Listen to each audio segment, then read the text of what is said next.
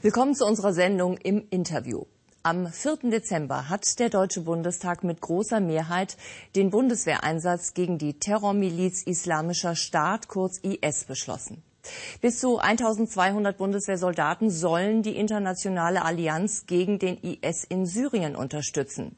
Verteidigungsministerin Ursula von der Leyen sagte dazu, die Anschläge von Paris hätten gezeigt, dass, Zitat, wir noch entschlossener und noch konsequenter gegen den IS auf allen Ebenen vorangehen müssen. Vor der Abstimmung im Plenum hat sich der Verteidigungsausschuss des Deutschen Bundestages mit dem Syrien-Einsatz befasst.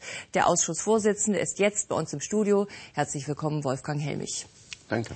Herr Helmich, zwischen dem Antrag der Bundesregierung und der Abstimmung im Bundestag lagen ja nur wenige Tage. Wie wurde über den Einsatz in Syrien in Ihrem Ausschuss diskutiert? Auf dem sehr formalen Wege, der uns vorgeschrieben und vorgegeben ist, zwischen der ersten Lesung, der Einbringung des Mandates und der Verabschiedung müssen 48 Stunden liegen. Also die Fristen sind genau auch getaktet und getimt. Der Weg war Antrag der Bundesregierung über ein Mandat. Es entscheidet das Parlament nach Parlamentsbeteiligungsgesetz. Die erste Lesung äh, im äh, Parlament fand statt. Am selben Tag die erste Befassung in den Ausschüssen, in dem Auswärtigen, im Verteidigungsausschuss. Dann in die zweite Lesung. Der Ausschuss tagte ein zweites Mal und kurz danach konnten wir dann nach der entsprechenden Beratung ähm, das Mandat beschließen. Und was beinhaltet dieses Mandat nun ganz konkret? Also es geht ganz konkret um den Einsatz unserer Soldatinnen und Soldaten A auf einer Fregatte, um den französischen Flugzeugträger Charles de Gaulle zu begleiten und ihn zu schützen äh, und dadurch auch die französische Fregatte zu entsetzen. Es geht um Luftbetankung, weil das ein wesentliches Element ist für große Reichweite eingesetzten Flugzeuge der Allianz. Es geht um die Überwachungstornados, die ein exaktes Lagebild äh, produzieren sollen. Es geht um Satellitentechnologie, mit der dieses exakte Lagebild auch weiter äh, vervollständigt wird und um den Einsatz von Offizieren in den Stäben zur Planung und zur operationalen Durchführung dieses Mandates. Und das Einsatzgebiet umfasst also Syrien, aber auch Teile des Irak.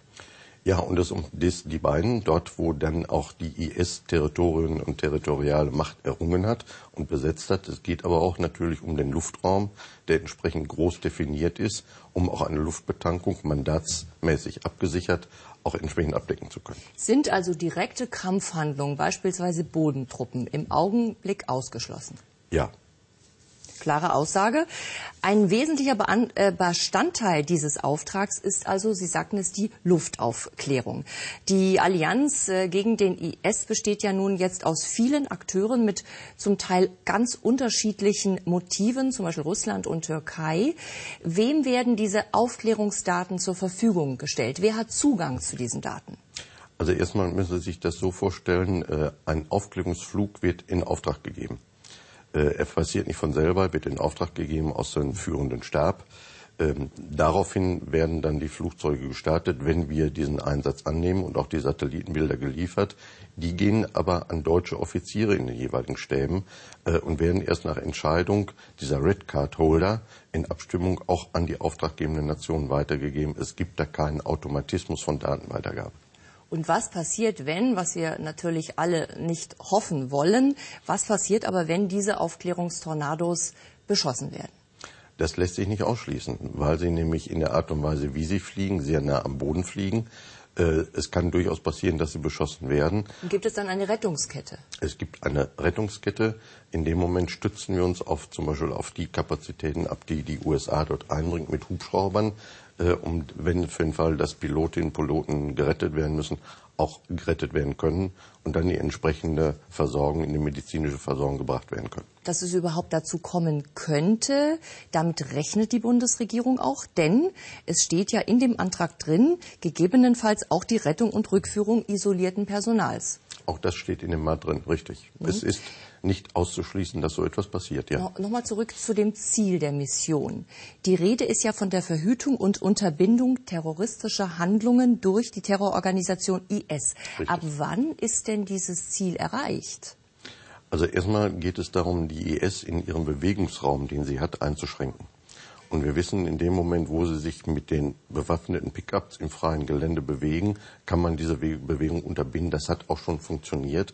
und man kann die Schallzentralen, die Einsatzzentralen und auch die Ausbildungslager, die die ES hat, dann aus der Luft unter Beschuss nehmen und kann den Alliierten äh, die Möglichkeit verschaffen, zielgenauer dann auch zu sehen, mit welcher Situation haben wir es am Boden zu tun. Mhm. Offiziell ist dieser Einsatz ja bis zum Jahresende 2016 befristet. Kann also dieses Ziel realistisch bis dahin erreicht werden? Also das, ja, wir beschließen Mandate immer in Jahrestranchen. Das ist grundsätzliche Frage der Mandate. Auch heute haben wir das wieder getan, in Jahrestranchen beschlossen. Äh, und dann gibt es eine Neubefassung des Bundestages aufgrund einer Verlängerung des Mandates, einer neuen Beantragung durch die Bundesregierung. Äh, da sehen wir dann in einem Jahr, ob wir bis dahin alle Ziele erreicht haben. Ich glaube nicht. Die Einsätze, die ersten Einsätze wurden ja bereits geflogen. Wie werden Sie im Ausschuss über den Fortgang informiert? Wir kriegen regelmäßige Lageberichte in jeder Ausschusssitzung über alle Mandate, über alle Bereiche, in denen die Bundeswehr im Rahmen von Mandaten unterwegs ist.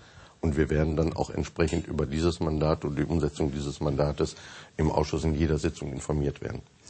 Kommen wir mal auf das Thema personelle Ausstattung, mengenmäßige Ausstattung der Bundeswehr. Anfang Dezember waren rund 3200 deutsche Soldaten in Auslandseinsätzen. Für den Syrien-Einsatz kämen also jetzt noch ungefähr 1200 dazu. dazu.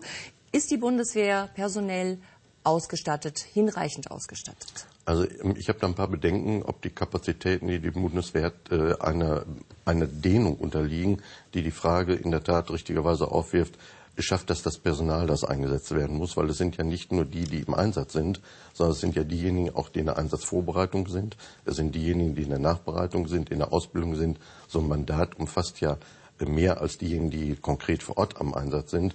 Also die ganze äh, Bedingungen, die die Bundeswehr auch logistisch aufbauen muss, sind eine hohe Beanspruchung der Bundeswehr auch an dieser Stelle.